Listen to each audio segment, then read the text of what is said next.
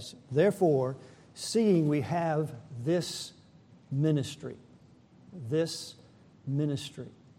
Paul is continuing to do something rather distasteful to him. He's put in a position to defend his ministry, not because he wants to, but for the sake of the church at Corinth, who have been influenced by men that Paul says in the 11th chapter are transforming themselves as apostles of Christ.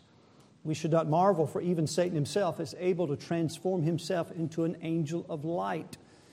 And so these newcomers to Corinth were duping the church, they were deceiving the church, and they're accusing Paul of many wrong things. And we'll see in the first three verses the way Paul speaks in these verses. He's responding to the criticism while at the same time he's instructing the church and seeking to rescue them from the influence of these false teachers. He would say, We have this ministry, and I think we can expand that and do no damage to the text while Paul's speaking of his apostolic ministry and those who were on his team that served with him, ministers of the Lord. We learn in the Bible, when we use this word diakonos, we are all servants. That's what the word means. We've mentioned several times. It just means doing menial tasks, task of low skill and low prestige. That's how we are servants. It's to serve one another. Paul would make this point in Ephesians chapter 4 in the 11th verse when he spoke of the teaching gifts.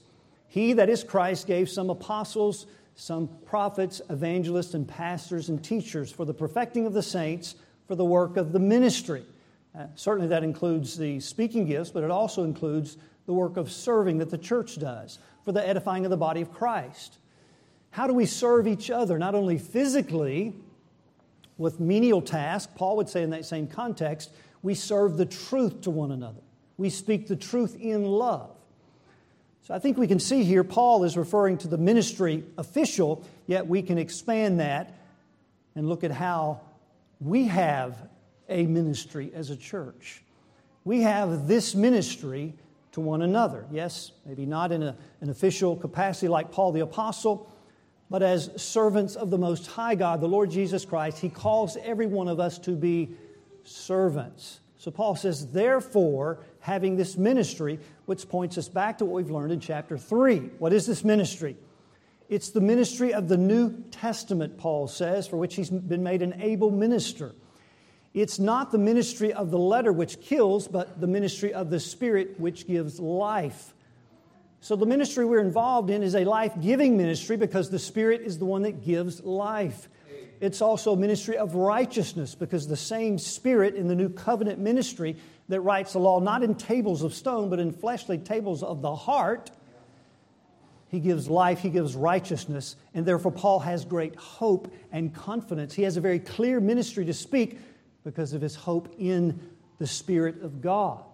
In this ministry, the blind eyes and hearts that have been veiled are turning to the Lord Jesus Christ, and we're all with open face, beholding as in a glass the glory of the Lord. We're being changed or transformed into the same image from glory to glory, even as by the Spirit of the Lord. Therefore, having that ministry, as we have received mercy, we faint not. Three things this morning. Paul's ministry and ours is a mercy ministry. Number two, it's a ministry of renunciation. And three, specifically to Paul, it's a preaching ministry. And what's the implications of that for us today?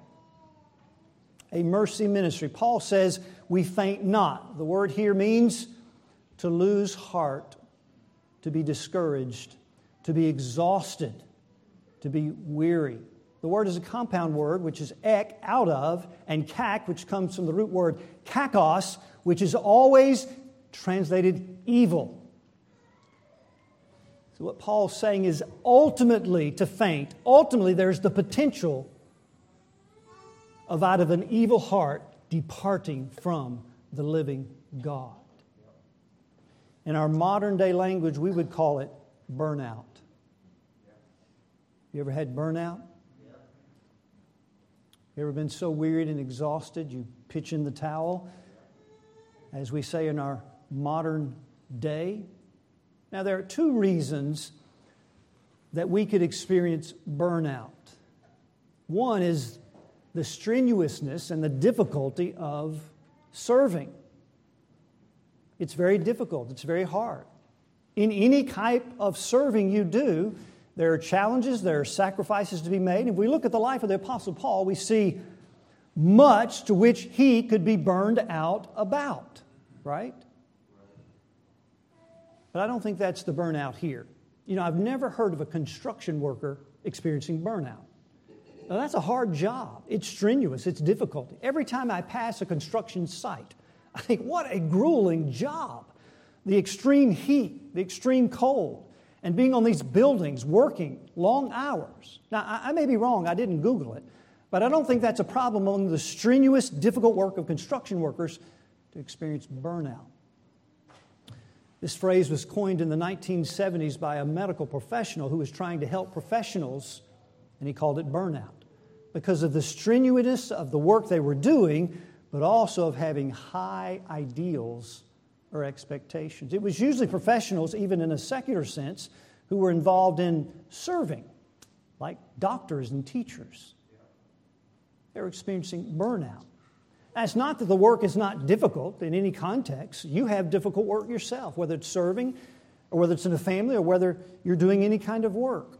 The key there to that burnout is high ideals, or we could say having unrealistic expectations, right? What are the expectations sometimes of serving? Well, at least they could thank me every now and then, right? I mean, don't you expect, expect a thank you every now and then? Or at least they could acknowledge that I came and visited them, or I texted them, or gave them a call. I mean, you'd at least think they could say thank you, or at least acknowledge something I did. Or why all the criticism?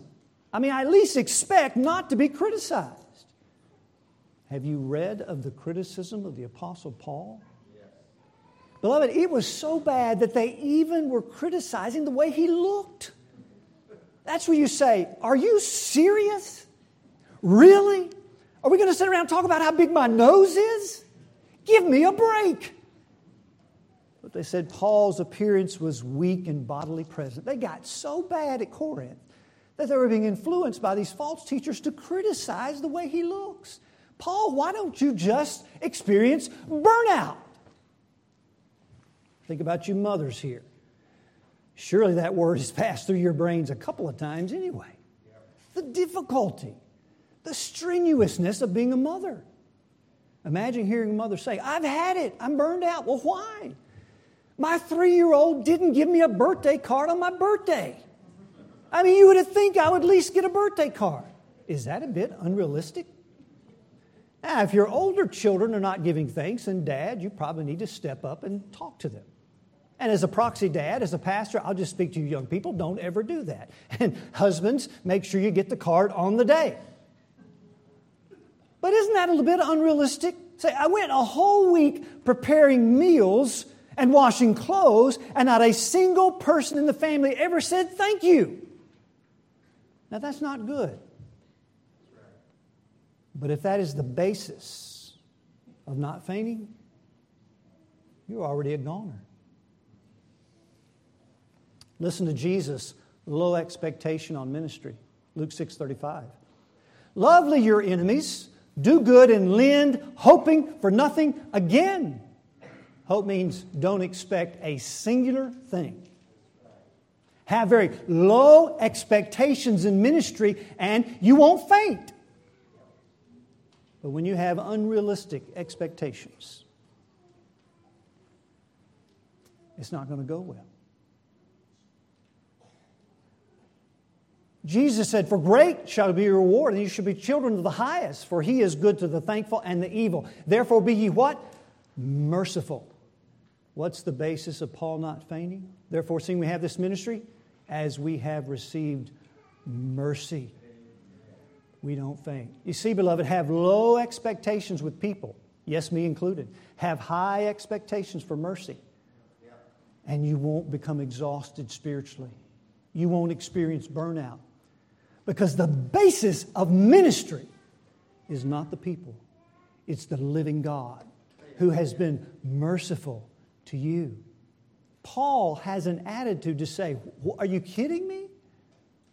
I would quit because they criticize me. I'm just thankful I'm not going to hell.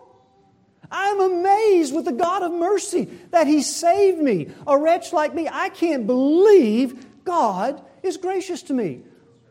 Who cares if I don't get some gratitude?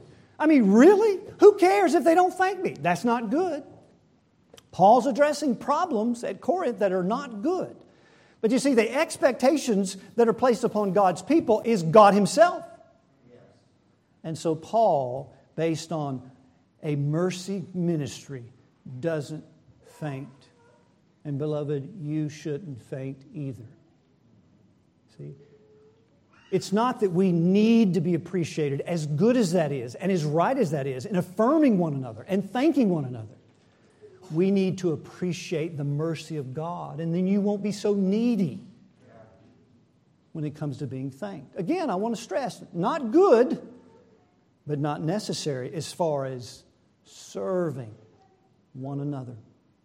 Paul would make this point to Timothy in 1 Timothy chapter 1 and the 12th verse when he says, And I thank Jesus Christ our Lord, who hath enabled me, for he counted me faithful, putting me in the ministry. Paul has an appreciation of Christ, that he's thanking Christ all the time. Now, how is it that Christ deemed Paul faithful? By enabling him.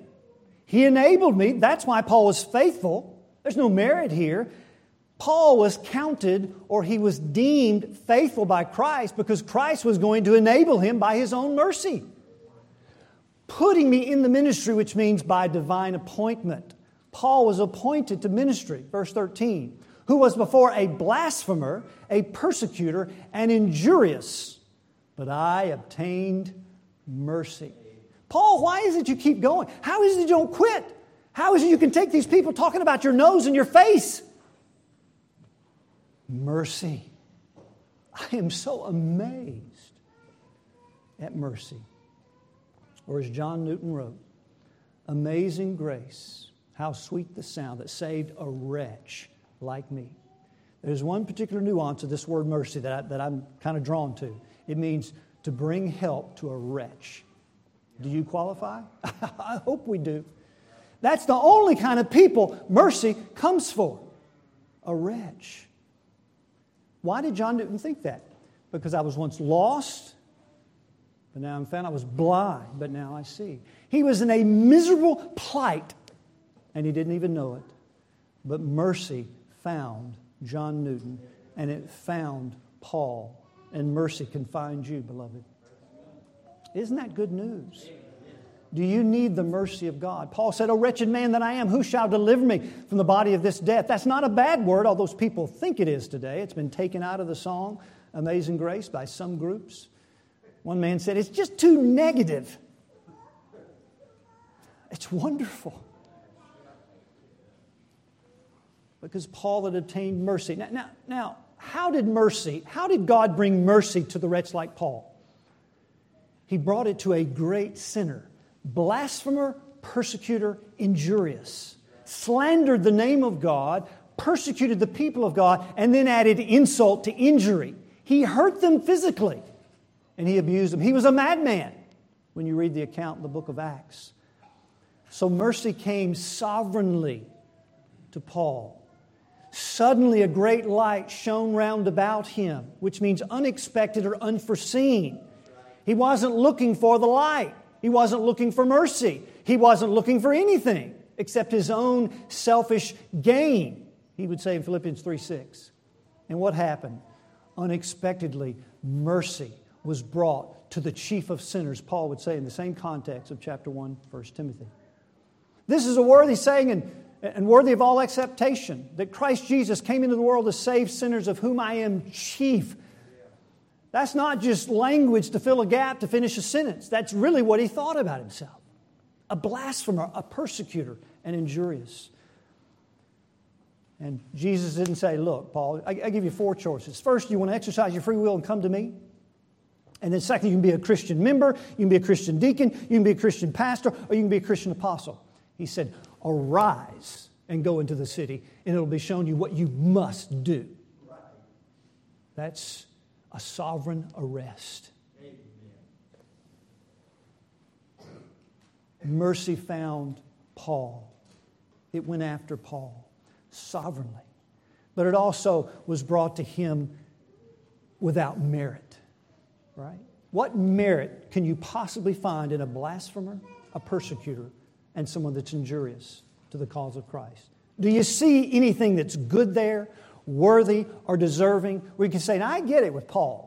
Now, maybe not with some people, but Paul, I see where he would have been merciful to him. I mean, he was really a good guy. He was the worst.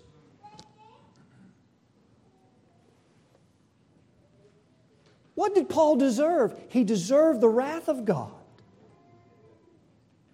He deserved to be left in his own sin.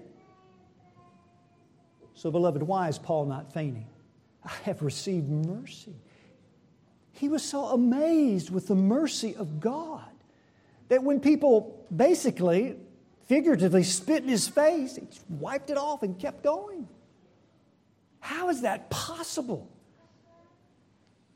Because his expectation was high in the mercy of God. Mercy just keeps coming to Paul and coming to Paul every morning. New morning mercies, Lamentations 3 says, just keeps coming. So Paul keeps going because Christ enabled him, putting him in the ministry. It's sovereign. It's to great sinners. It's without mercy. And Paul's conversion, the mercy brought to Paul was brought to him for you. 1 Timothy 1 tells us. Howbeit, for this cause I obtained mercy, Paul would say in 1 Timothy 1, about the 16th verse. Why did he obtain mercy? That Christ would show all long, suffering as a pattern, a prototype, a sketch, a model for all those that would believe on him afterward to everlasting life. What on earth does that mean? Paul was separated by God from his mother's womb. And Christ was long suffering all those years as Paul got worse and worse and more mad and more mad and persecuted and kill, killed and hailing men and women in prison. And Jesus exercised his perfect patience. Why? For you that would believe on him afterward. So that when you look at Paul's life, what would you say? If mercy could find a man like that, surely mercy can find me. Jesus handled Paul specifically for maybe a million other reasons why he let him go on to the point where he rescued him and redeemed him and called him so that you would have hope that when you look at Paul, there's nothing you've done, no depth you've reached, no sin you've committed that you could say, Mercy can't be for me. It is, beloved. Have you obtained mercy? Have you trusted in Jesus Christ as your Savior? Have you come to Christ, whose arms are open wide in the day of grace that we live in?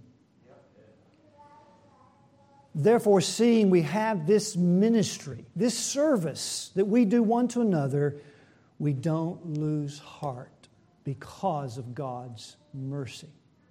So, young people, don't take that to mean it's good for you not to thank your parents, especially your mother. But notwithstanding, we don't faint. Because we're amazed at the sovereign goodness and mercy of God. So have low expectations in people and have high expectations in Jesus Christ because He will never let you down, beloved. He will never fail you. Number two, in verse 2, it's a ministry of renunciation, Paul would say in verse 2, but have renounced the hidden things of dishonesty, not walking in craftiness, nor handling the word of God deceitfully, but by manifestation of the truth, commending ourselves to every man's conscience in the sight of God. Now, what are they accusing Paul of? Well, they were accusing him of giving up on the church at Corinth in verse 1. Paul's just quitting on you guys. You remember, he didn't come as he said he would in chapter 1. He explained that. But the false apostles are saying, yeah, he, he's just quitting. He's just giving up on the church. No mercy keeps him going. Number two, Paul hides things. The word hidden, as we've talked about previously, is kryptos, which we get our English word cryptic or encryption. That's where you change the language into some kind of code in computers so that nobody knows what it is. It's secret. What are they saying about Paul? Oh, he's hiding things. He's a double minded man. He won't tell you the truth. So, Paul is going to renounce such cryptic things in his ministry, and so should we.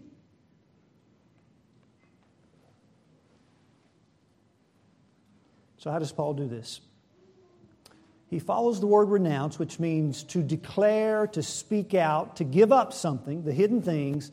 That's the main verb. Then he follows with three verbs that modify, or three clauses, which are participles. We have renounced, which means not walking, not handling, two negatives, one positive, but commending. Three verbs that support the main verb. So we need to see what Paul's saying here. First, the two negatives.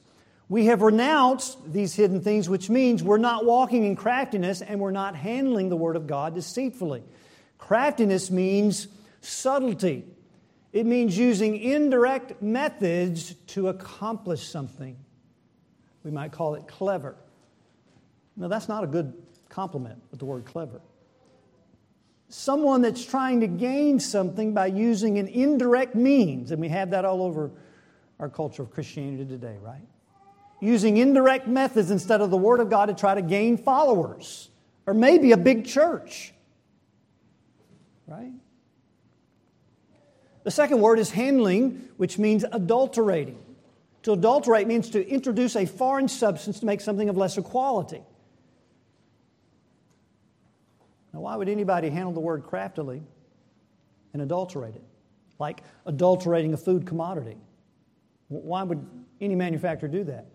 Because you can reduce production costs by adding a substance that's less inferior and lower cost to increase your what? Your gain. You market it the same as you always have, and you charge the same price, but you lower production costs because you sneak in something inferior. That's adulteration. Now, why would anybody handle God's word craftily and adulterate it? For gain. Not the good kind of gain, but the bad kind. Does this not explain the subtlety of the devil in Genesis 3? Now remember, these ministers, Paul said, are ministers of his. So it's no big deal. They transform themselves into ministers of righteousness, which means what? They're not transformed by seeing Jesus in 2 Corinthians 3.18. They're transformed by law. And that's what they're bringing to the church of Corinth. They're transformed by self improvement, by just doing something rather than seeing Jesus. A wrong kind of righteousness. You don't want that righteousness, you want to reject it the subtlety of the devil, his craftiness, his guile. He's trying to achieve something with indirect methods. How does he adulterate the Word of God? He introduces something far less inferior his own thoughts, his own words. And, beloved, if I could get you to see one thing here that the devil wants to play on, in the context of Christianity. Remember, these false teachers are in Christianity, they're not out.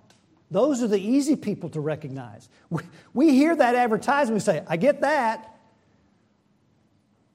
But it's people that transform themselves into ministers of righteousness. That's the hard stuff because they're saying some right things. Three words the devil played on two perfect people, particularly Eve. Three words good, pleasant, desirable, good for food. It looked so good. Pleasure. It was pleasant to the eyes. It looked satisfying to my eyes. Desirable to make one wise. Every false teacher. I challenge you to go to every false teacher in the New Testament. You will find in the context, if you go wide enough, this issue. They offer you something good pleasure and desirable, or you wouldn't want it. Why on earth would you want it? And they couch it in truth by introducing something far lesser that has nothing to do with God. Peter would say this in 2 Peter chapter 2 when he said, And there were many false prophets among the people, as there also will be many false teachers among you, bringing in damnable heresies, denying even the Lord Jesus that bought them that's not a genuine bought. I don't have time for that. Set that aside. Search that out. And many shall follow their pernicious ways by reason that the way of truth shall be evil spoken of. Now, rest assured, a false teacher doesn't get into the church by speaking evil of truth in an open way. He's got to be crafty and he's got to adulterate. Nobody says, Well, I don't believe Jesus is God, and they get into a Christian church. Nobody speaks evil of truth as if it's evil and they can dupe people. That's the easy stuff. What do they do?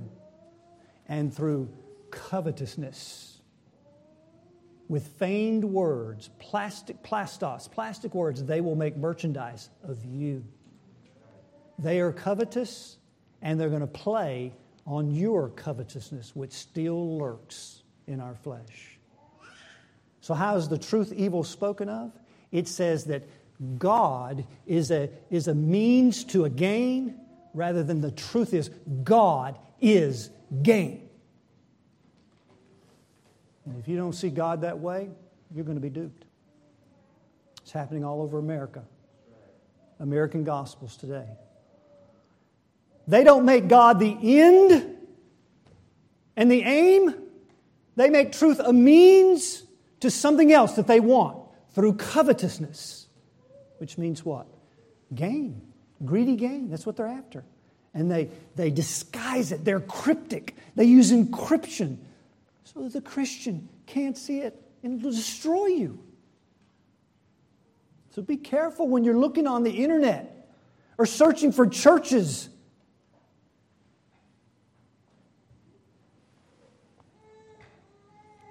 So there's the two negatives. And that's the, the, the denominator for both of them. That these men are seeking gain. Okay, Paul, you say you renounce these things. Well, prove it. Okay. Here's the positive commending. But by manifestation of the truth, commending ourselves to every man's conscience in the sight of God. The word manifestation means to exhibit. An exhibit, like art exhibit, museum exhibit, trade show exhibit, is where you put something on display and you invite the people in to take a look and see what they think. Paul has two exhibits for which he commends. First, the truth he speaks, and secondly, himself. Commend means to bring two things together to present to somebody else. Exhibit A, Paul says, the truth I'm speaking. Exhibit B is the life I'm living. It's pretty powerful, isn't it? There's two audiences in this exhibit. He invites two groups of people in well, a group and a one. Every man's conscience. Audience of many, in the sight of God, audience of one. Now, what's Paul saying here? The conscience is that alarm system that helps you to know what is right and wrong. Paul says if any man who has a functioning conscience will be honest with themselves, when they look at Paul's gospel, and the way Paul's living, they'll say these words He's legit.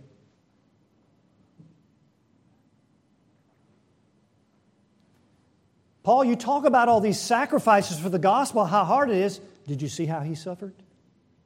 He's legit. Paul, you talk about that it's God is the gain and not money, not prosperity. What about you, Paul? Did you see where he lived? Does he live in a mansion? Look, ministry is not a vow of poverty, but there's something wrong with the man that lives in a mansion on the hill and he's a preacher. Just write it down. There's something wrong with that. Let me say again ministry is not a vow of poverty, but a million dollar mansion, even the world says, hey, gospel, sacrifice, million dollar mansion, something's not right here.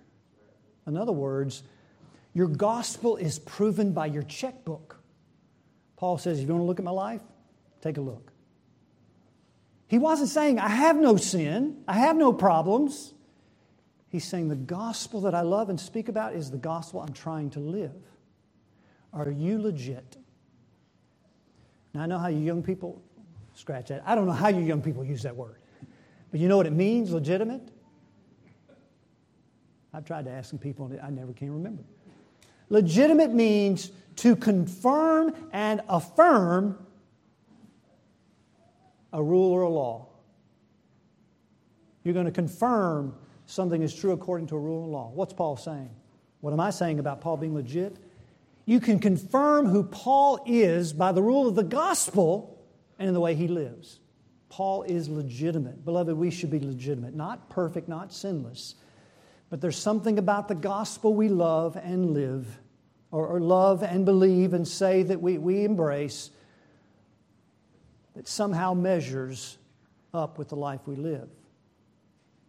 Now, that's not a, con- a condemnation of uh, having wealth. We, we've said that multiple times. So, don't have time to say that. Go back and listen to some prior sermons. But Paul's gospel, Exhibit A, he brought gospel and life together for any man's conscience. And any man could say, you know what, he's legit. And if they didn't, they're just deceptive people, right? There are a lot of people living a non legitimate Christian life because they don't know God. Don't let that be us, beloved. Right? We need some legitimate Christians to be on exhibit, not for self glory, but for the glory of God in Christ. And so be real. The worst leveling of condemnation that Jesus gave in the New Testament were men that were not legit. They just talked about how they were, but their hearts were full of dead men's bones. But they gave the appearance that they were legit. Paul said, Examine, let your conscience guide you here. But if your conscience is not working right, Paul says there's a greater audience that I, that I go to. Because it could be that every man would have been dishonest and said, No, you're not legit, Paul. You're just a huckster. You're a peddler. You're trying to adulterate the Word of God. He said, In the sight of God, there's audience number two, and that's the one that matters. If everybody gets it wrong about you, you appeal to one in the sight of God. Paul said this in his letter to the church at Thessalonica because he, he often found himself in a position to have to tell the people he loved. That's not what I'm about. Quit listening to these people They keep criticizing me. Paul's not fainting because of criticism, but he's addressing a problem. He would say in that letter, chapter 2, For our exhortation, our preaching was not of deceit, nor uncleanness, nor of guile. Guile is another Greek word that means what? Crafty unclean, impure motives. Deceit, you're just trying to get something from the people, Paul. Paul says, That's not what I'm about.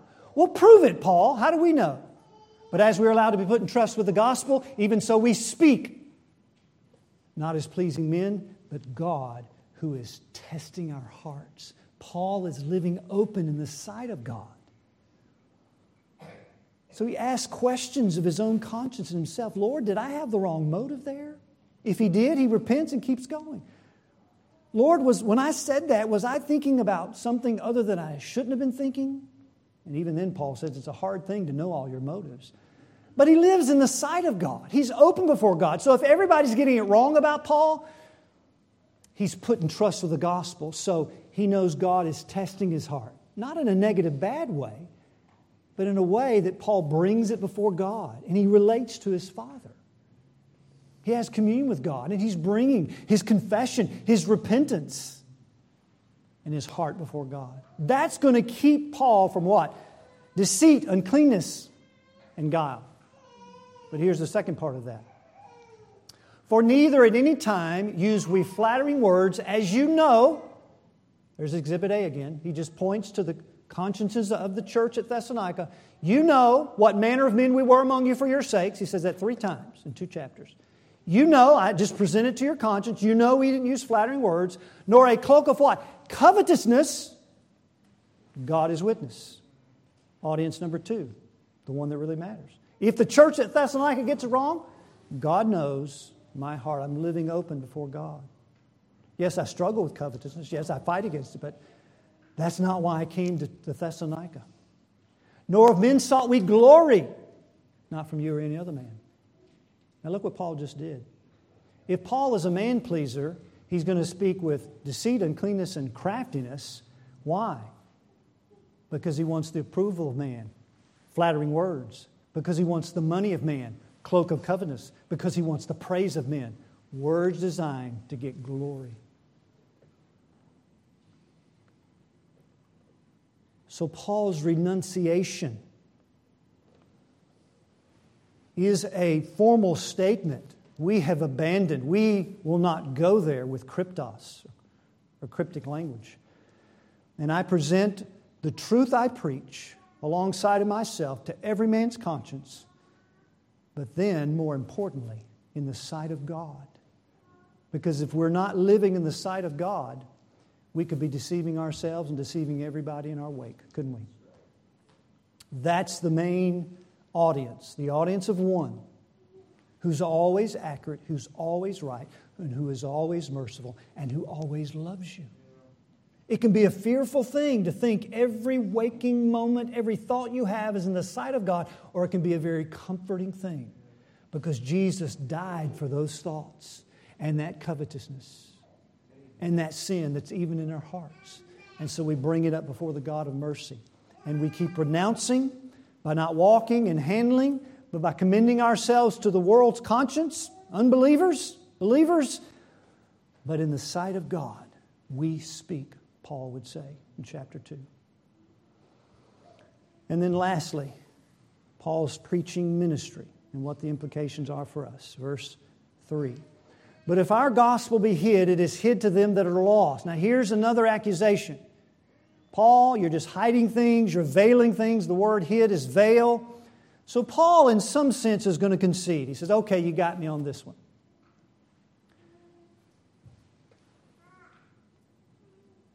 Most of the Jewish people Paul preached to had a veil over their heart and mind. So Paul says, Yeah, it is concealed, I admit. But I'm not concealing it. I'm not hiding anything. In whom the God of this world hath blinded the minds of them which believe not. See, as Christians, we don't hide things, but the devil hides. He has to. He didn't have anything glorious. False teachers hide things, they take it off their website. They don't want you to know it. They're cryptic. Christians can be cryptic, right? We can get to the place where we're hiding things for our own selfish gain. So Paul says, yes, the gospel can be hid, but it is hid to those that are lost. Who are the lost people? The lost here can mean temporal ruin at times, but not in this context. Paul's already used it once in 1 Corinthians 1.18 where he says, For the preaching of the cross is to them that are perishing foolishness.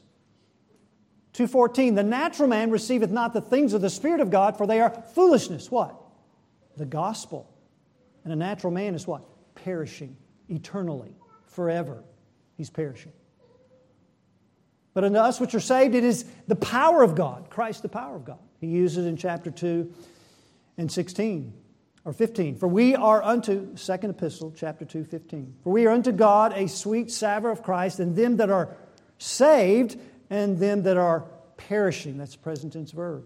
What does it mean to perish? For we are, verse 16, to the one we are a savor of death unto or leading to death.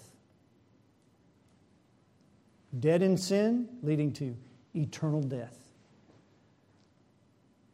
If our gospel be hid, it is hid to those like that the perishing, the dead, under the wrath of God. Now, a few questions. Who is the God of this world? What's he trying to do? And how does he do it? And then we'll apply it to preaching. The God of this world, clearly, you guessed it, you're right, it's the devil. Jesus in John 14, twice in John 16, refers to him as the prince of the world, the ruler of the world. Here, the word world is not creation world. Creation is not a moral agent, it's not evil or good. It's, it's good, in fact. God created it good. It's Aion, the age, in whom the God of this world has blinded the minds of people in this age. World is age there. It, it's a spirit, it's, a, it's an age, it's a disposition, Paul would say. What is he trying to do? He wants to prevent lest, means negative, prevent not. He wants to prevent the light of the gospel of Christ from illuminating or shining. He doesn't want them to see it.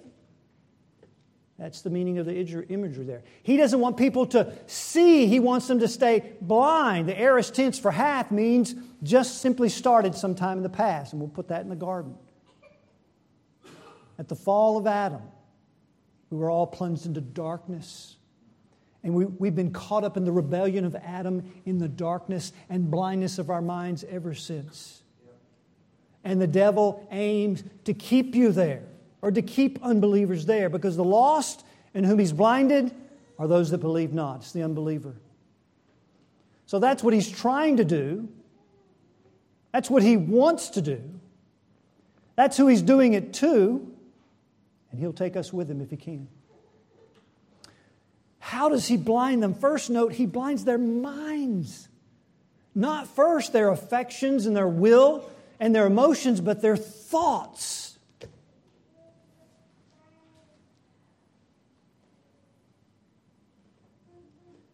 How crucial is your thinking in the war against the rulers of darkness? It's your minds he's after. And I fear he's captured some of your minds here. And he's playing for keeps, beloved. His time is short.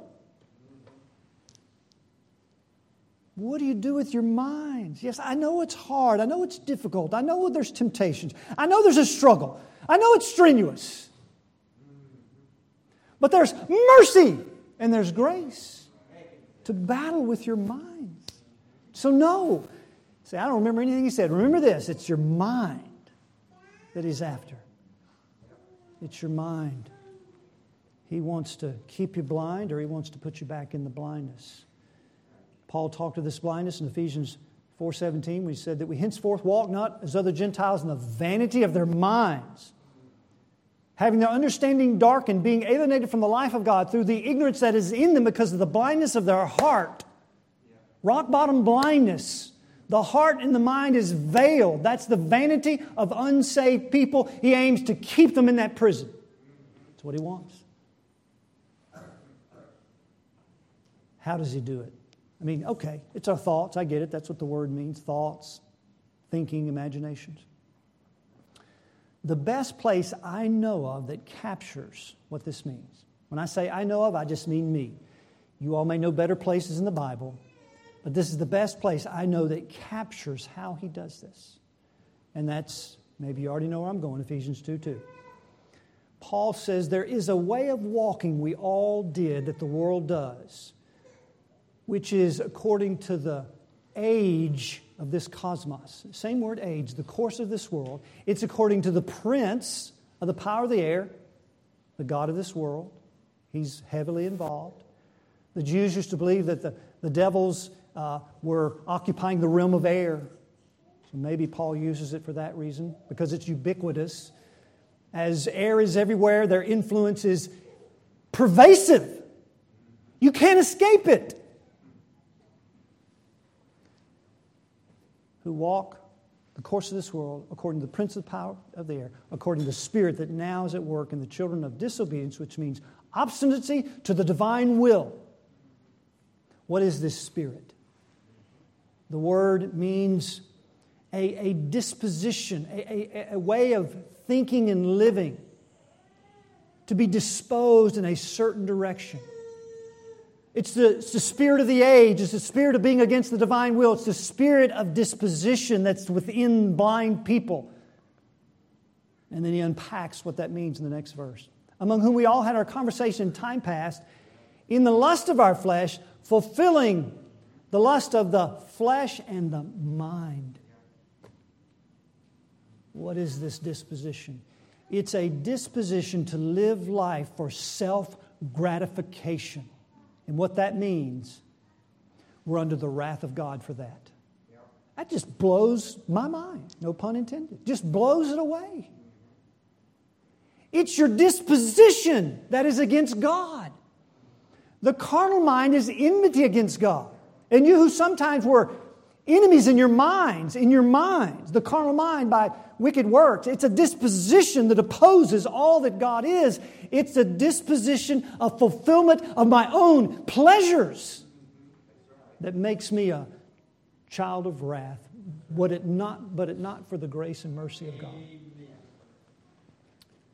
That's what he's after, young people and old people and middle aged people. He draws you away for the execution of your own desires. The way you think, the way you plan, the way you want to do life in your mind is all designed to give you maximum pleasure. And Jesus comes in to rescue from that futility, that emptiness. Why is it so empty? Yeah, you, you may have it for a little while, but forever it's gone. For blind minds, they get a little bit of that, maybe a little in this world, and then forever under eternal wrath. That's not a good trade off, is it? Now, a little application as we bring this to a close. What then is the design of preaching in verse 5?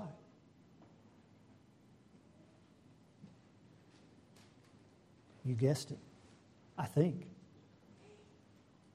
If that's what he's doing in blinding so that the gospel doesn't shine, what's Paul doing in preaching with the gospel?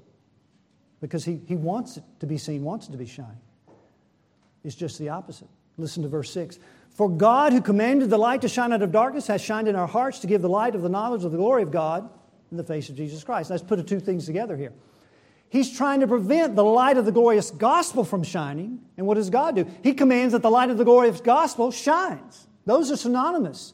The knowledge of the glory of God is the gospel of Jesus Christ, for whom God commands to shine effectually because the New Testament ministry of the Spirit gives light.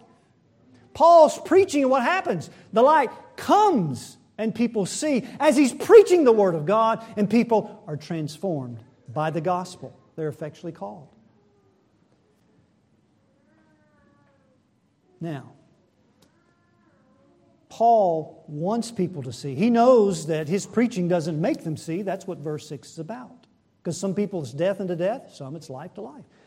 But he preaches Christ, the Lord. That's the content of his preaching. Jesus is Lord of all.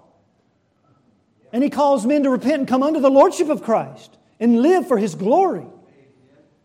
So Paul hides nothing because God uses that gospel in the transformation and conversion of sinners. Now, here's the question Is Paul just seeking some kind of educational class here where we kind of know what the gospel is? Is that how we see? How many Jews saw Jesus and had no transformation? How many times did Judas Iscariot see Jesus with no impact whatsoever? How many times has the devil seen Jesus in Matthew 4 and was not transformed? It's not just seeing Jesus, it's savoring Jesus. Now, where do you get that in the text? I get it in chapter 2. For the one, we are a savor of death to death. To the other, we are a savor. What is Paul? Not Paul's big nose or his weak presence. It's the gospel is characteristic of a certain flavor, a taste, an experience. That's what savor means there. If Christ is just seen, there's no transformation. He must be savored. Isn't that the very opposite of what the devil is doing in blinding? If the devil is trying to get you to carry out your own pleasures and desires, the counterpart of the gospel is Christ is superior. Christ is all. Christ satisfies the soul. Christ is savored in my mind and in my affections and my will. So, preaching is designed to transform people as Christ is lifted up and as the people's souls get satisfied in God. Or they savor Him. That's why Jesus said, I am the bread of life. He that cometh to me shall never what? Hunger. And he that thirsteth shall never, he that uh, thirsteth shall, shall be quenched. Or he that believeth shall never thirst, rather. Now, what's the imagery? Bread and water for hunger and thirst. And you know that experience. He's speaking spiritually. You savor food and water.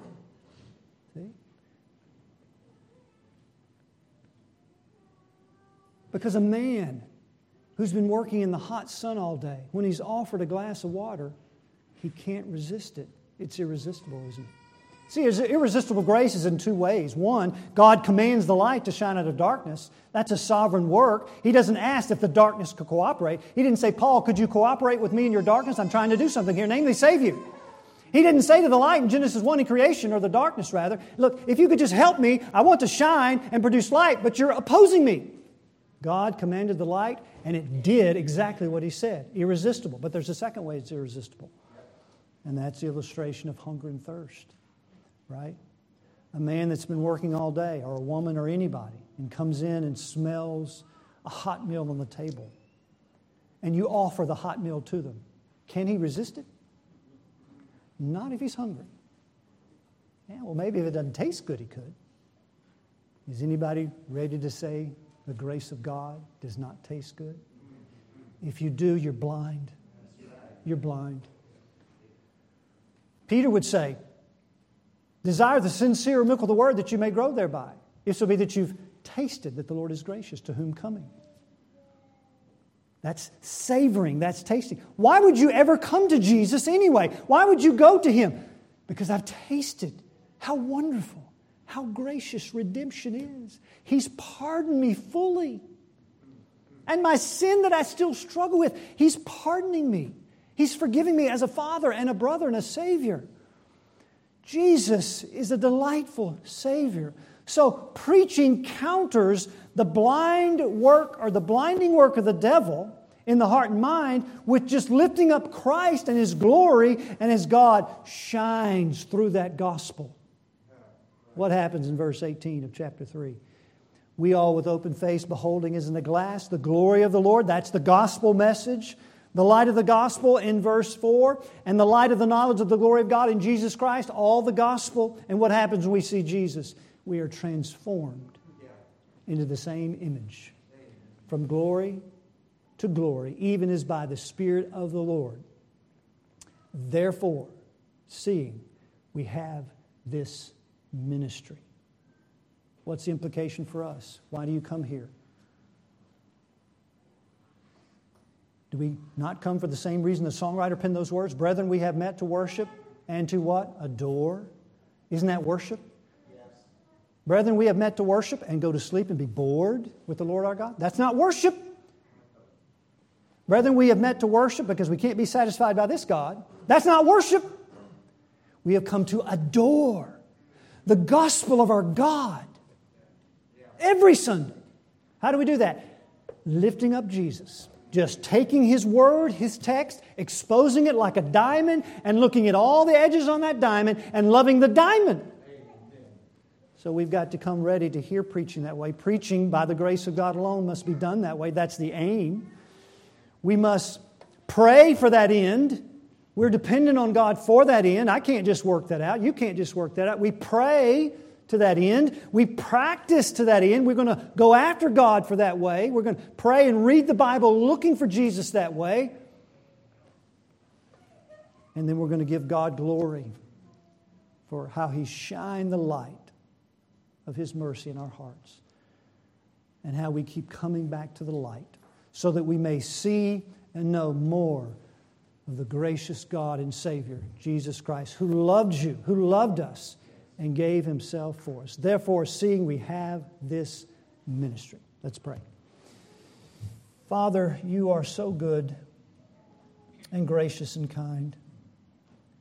We love you, Lord, and we thank you that you've shined in our hearts. Lord, I just want to pray based on what you revealed to us this morning. Help us not to faint, not to experience burnout. Help us to rely upon your mercy and appreciate the amazing grace and mercy of our God. And if you give us that grace to do so, we will not burn out, Lord. Lord, I pray that we would renounce hidden things of dishonesty. We would not seek to be a church that simply uses truth as a means to an end, but we would exalt truth, that you would be the aim of all truth. Help us not to adulterate the gospel or adjust it in any way for anybody at any time, but call all men everywhere to repent come under the glorious gospel of Christ. Lord, help us not to participate in the blinding work of the devil by catering to the affections and desires of sinners, whether it be others or our own, but come under your gospel and preach it and hold it up to one another in our families, in our marriages, to our children, and call on them to receive Christ and to walk in the love of Christ. And Lord, I pray as you continue to do the work of shining in the hearts of sinners that we would understand the role of the gospel in the effectual call, that you delight to do it as we're preaching. You delight to do it as we're witnessing.